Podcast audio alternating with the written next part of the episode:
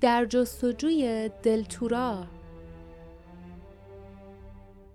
کتاب پنجم کوهستان وحشت.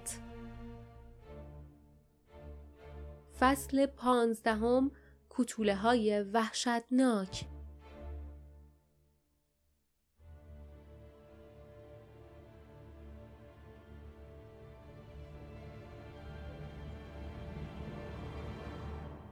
زخم جزئی بود. تیر فقط پوست را خراش داده بود. اما وقتی سم در سراسر بدن جاسمین جریان یافت او در حالی که از شدت درد نفس نفس می‌زد چشمانش را محکم بست و به پشت تکیه داد. وقتی فیلی ناله کرد و کری جیغ کشید لیف و باردا درمانده و ماتم زده روی او خم شدند. پرین جیغ کشید چرا منتظرین؟ بهش مجون بدین. همون مجون جادویی که جون منو نجات داد. باردا با پرخاش گفت چیزی ازش نمونده. آخرین قطرش رو به تو دادیم. پرین با بدنی لرزان خود را جمع کرد. چشمان جاسمین باز شد و از میان لبان سفیدش گفت به حرف باردا توجه نکن. خودتو سرزارش نکن گوچولو. باید نجات پیدا می‌کردی. ما به مردم تو مدیون بودیم. فقط یه پرین وجود داره. باردا زیر لب گفت فقط هم یه جاسمین وجود داره. چهرهش غرق اندوه بود. کوتوله ها به پشت در رسیده بودند و به در مشت و لگت میکوبیدند.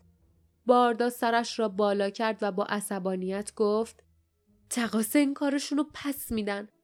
بلند شد و ایستاد. چشمانش میسوخت و شمشیرش در دستش میدرخشید. جاسمین زمزمه کرد. سعی نکنین انتقام منو بگیرید عقلتون رو به کار بندازین. خودتون رو نجات بدین. جستجو. کمربند دلتورا خیلی مهمتر از از درد چهره در هم کشید و چشمانش بسته شد.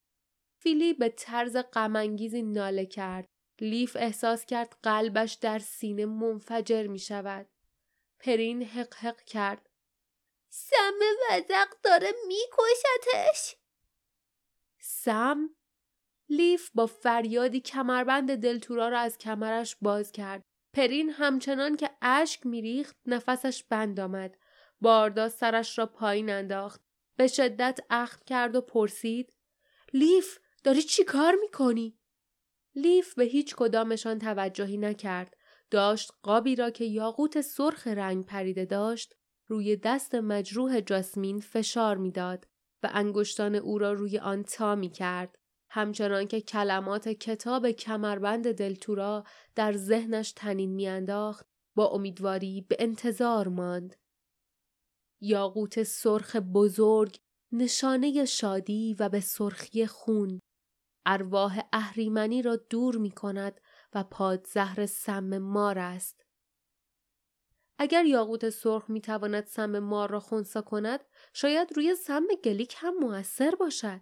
احتمال ضعیفی بود اما تنها شانسی بود که داشتند. سرش را بالا کرد. چشمانش به چشمان باردا افتاد و دید که آن مرد سرانجام متوجه کار او شده است. لیف زیر لب گفت هنوز نفس می‌کشه اما به زمان نیاز داریم. باردا به موافقت سر تکان داد. و دوباره رو به در کرد. پرین بدون هیچ حرفی خنجر جاسمین را برداشت و کنار باردا ایستاد. باردا به پرین نگاه کرد و سعی کرد او را از آنجا دور کند. اما پرین به مخالفت سر تکان داد و از جایش تکان نخورد. حالا کوتوله ها همچنان که فریاد میکشیدند جسم سنگینی را عقب و جلو می بردند و به در می کوبیدند. دستگیره در تلق تلق می کرد و چوب در داشت می شکست. آن در مدت زیادی دوام نمی آورد. بارداشت شمشیر به دست و اخمو به انتظار ایستاد. کنار او پرین با چشمان گرد و وحشت زده ایستاده بود. او با هر ضربه‌ای که به در می‌خورد از جا می پرید. اما همانجا ایستاد. جاسمین که انگشتانش را دور کمربند بسته بود مثل مرد ساکت بود. لیف سرش را خم کرد و در گوش جاسمین گفت جاسمین با سم مبارزه کن. مبارزه کن تو می‌تونی. یاقوت سرخ تو دستته. یاقوت سرخ کمکت می‌کنه. در چهره جاسمین تغییری پیدا نشد. اما لیف احساس کرد که انگشتان آفتاب سوختش کمی تکان خوردند. جاسمین صدایش را شنیده بود. لیف مطمئن بود. صدای ضربه دیگر و پس از آن صدای شکستن شنیده شد. کری به هشدار فریاد زد و به طرف باردا پرید. پرین از ترس جیغ کشید. لیف برگشت و دید که در به شدت می لرزد. لولاهایش داشت از جا در می آمد. دستگیر تقریبا کنده شده بود. یک ضربه دیگر یا دو ضربه. جاسمین در کنارش آه طولانی و ضعیفی کشید. به پایین خیره شد. از حیرت نفسش بند آمد. نور سرخی بین انگشتان تا شدهش درخشید. یاقوت سرخ بود. یاقوت سرخ داشت جادویش را به کار میبست و قدرتش را نشان می‌داد.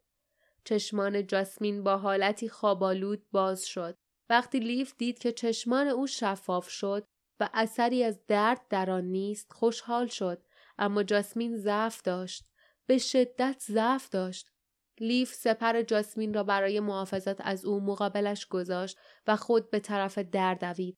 از میان ها و های آن در لرزان چهره های خندان کتوله ها و برق تیرهایشان را می‌دید. باردا شمشیر در دست به شدت در جنب و جوش بود. و همین که دستها و پاهای کتوله ها از شکاف های در داخل می‌شد با شمشیر به آنها ضربه می‌زد. پرین کنارش ایستاده بود و شجاعانه با خنجر جاسمین حمله می کرد تا آن لحظه که مانع ورود آنها شده بودند. اما طولی نمی‌کشید که در از جا کنده و راه باز می‌شد وقتی چنین اتفاقی میافتاد کوتوله ها همچون آبی که از صدی فرو ریخته سرازیر شود به طرف آنها هجوم می آوردند. آن وقت همه چیز از دست می رفت. لیف فریاد زد. پرین برو پیش جاسمین کم کم داره جون می‌گیره. به هوش میاد. اگه می‌تونی از اون و فیلی محافظت کن. همین که پرین با عجله رفت تا فرمان او را اجرا کند لیف جایش را گرفت. باردا همچنان به کتوله ها ضربه می‌زد و آنها را عقب میراند. اما حالا که می‌دانست جاسمین زنده است چهره درهم و عرق کردهش مصممتر شده بود. صدای خشمگین و گوشخراش از آن سوی در به گوش رسید صدایی که لیف تشخیص داد.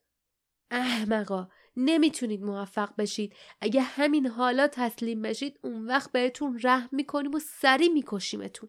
اما اگه ما رو اینجا معطل کنید تلافیش سرتون در میاریم زج کشتون می‌کنیم. این صدای گلاتون بود همان کارگری که در مورد جان کندن برای گلیک اعتراض کرده بود. لیف لبانش را با زبان تر کرد و در جواب فریاد زد. چی شده گلاتون؟ میترسی مبادا اربابت از دستت عصبانی بشه که به جای جمع کردن مگس واسه اون اینجایی؟ با ما وقت تلف می‌کنی؟ زمانی بود که کوتولا ارباب خودشون بودن. باردا هم به پیروی از لیف گفت شنیدم زمانی بود که تالارای کوهستان وحشت مثل گاریای زباله انقدر بو گن نمی‌داد. زمانی گنجینش پوشیده از لجنای وزق نبود بلکه مایه حسرت بقیه بود. گلاتون با خشم فریاد زد. خفه شید. صدای دیگری که لیف مطمئن بود متعلق به رینان ریش سرخ است گفت وزق کبیر ما رو قویتر کرده.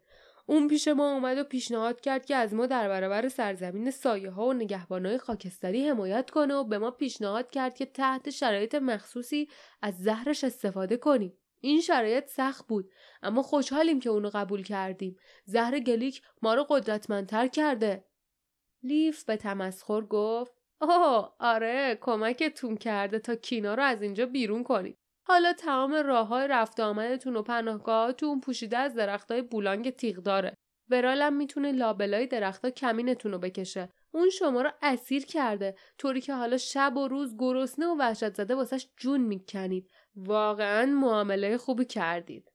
بیرون در سکوت حاکم شد. لیف و باردا به یکدیگر نگاه کردند. آیا امکان داشت آنها در این جنگ کلمات پیروز شوند؟ لیف به امید شانس انگشتانش را ضرب در کرد و با صدای بلند گفت ما می‌تونیم کمکتون کنیم تا از دست این ظالم نجات پیدا کنین. دلتون نمی‌خواد دوباره آزاد باشین؟ دوباره سکوت طولانی دیگری حاکم شد تا اینکه سرانجام صدای گلاتون که از ناامیدی ضعیف شده بود به گوش رسید. هیچ سلاحی نمی‌تونه گلیکو بکشه. پوست گلیک اونقدر کلفته که شمشیر و تیر نمی‌تونه اونو سوراخ کنه. حتی تبرم نمی‌تونه. خیلی ها جرأت به خرج دادن تا آزادی ما رو پس بگیرن. اما جونشون رو تو این راه از دست دادن. صدای دیگری که پیرتر بود گفت هیچ کس نمی‌تونه در مقابل زهر گلیک زنده بمونه. من فاگلین رهبر کتوله های وحشتناک اینو به شما میگم. شما خودتون دیدین که با یه زخم کوچیک تیر روی دست دوستتون چه بلایی سرش اومد؟ صدایی قوی و خندان تنین انداخت. چه بلایی سرم اومد؟ وقتی سکوتی حاکی از حیرت بیرون در حاکم شد لیف و باردا برگشتند. جاسمین که به شانه پرین تکیه داده بود پشت سرشان ایستاده بود. ضعیف و رنگ پریده بود. اما به آنها لبخند زد و بی هیچ حرفی کمربند دلتورا را بالا گرفت. لیف آن را گرفت. به سرعت دور کمرش بست و بار دیگر آن را زیر پیراهنش پنهان کرد. جاسمین فریاد زد. فاگلین زهر به من صدمه ای نزد. جادوی ما قوی تره. وزق نمی‌تونه ما رو بکشه. اما سلاحهای ما اونقدر قویه که می‌تونه اونو بکشه. سکوت کرد و کمی جا به جا شد. بعد با تلاش زیادی سرش را بالا گرفت و با صدایی که مثل قبل مطمئن بود دوباره فریاد زد. می‌خواید کمکتون کنیم؟ اگه می‌خواید اسلحهاتون رو زمین بذارید سه نفر از اعضای گروهتون رو بفرستید تا مذاکره کنیم. جلسه بین باردا، لیف، جاسمین و سه نفر از نمایندگان کتوله ها یعنی گلاتون، رینان و فاگلین بیش از یک ساعت طول کشید وقتی جلسه تشکیل شد، پرین، کری و فیلی در گوشه‌ای از غار پرورش مگس ساکت به تماشا ایستادند.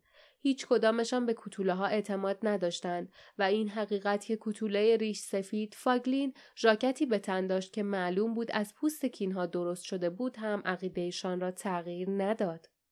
در ابتدا بحث مشکل و توأم با خشونت بود اما همانطور که لیف حد زده بود گلاتون در ته قلبش مصمم بود اجازه ندهد که شانس شکست گلیک نادیده گرفته شود. فاگلین که از بهبود جادویی جاسمین حیرت کرده بود طرف گلاتون را گرفته بود و سرانجام حتی رینان هم تسلیم شد و به تصمیمی مشترک رسیدند.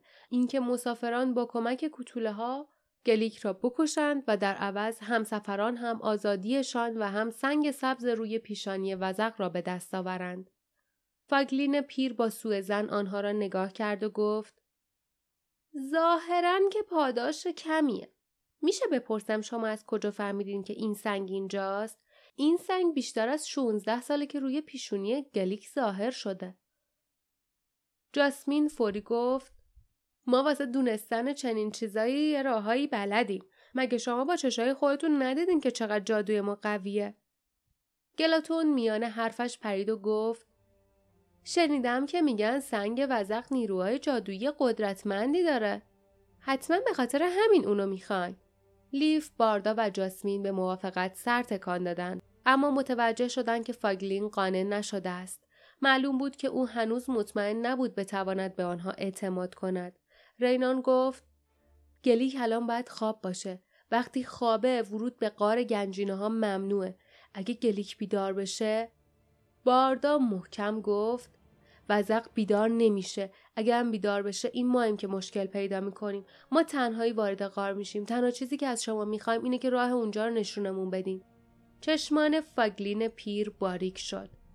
تنها وارد غار گنجینه‌ها بشین تا هرچی دلتون می‌خواد انتخاب کنین و بدزدین. اصلا حرفشم نزنین. لیف لبش را گاز گرفت تا مانع جواب تندی شود که به نوک زبانش آمده بود و گلاتون میان حرف فاگلین دوید و گفت به هر حال ما هم با شما میاییم. اگه نقشمون شکست بخوره در نهایت ما هم مثل شما بهای سنگینی رو باید بدیم. چون گلیک برای اینکه گذاشتیم فرار کنید ما رو تنبیه می‌کنه. لیف به رینان نگاه کرد. کوتوله ریش قرمز چیزی نگفت اما چشمانش زیر ابروان پرپشتش نگران و همچون سنگ سخت بود. فاگلین دست به سینه شد و گفت خیلی خوب پس به توافق رسیدیم. هر شیش نفر با هم تو غار میریم. یا گلیک کشته میشه یا ما. رو برگرداند و به قفس مگس ها نگاه کرد. در چهره چروک خوردش حالتی از شرم و نفرت بود. گفت اگه موفق بشیم می‌تونیم تالارامون رو از شر این کسافت ها خلاص کنیم. اگر هم شکست بخوریم دست کم اینه که هیچ وقت دوباره چشمم به اینا نمیافته. من به سهم خودم از اینکه خطر می‌کنم خوشحالم.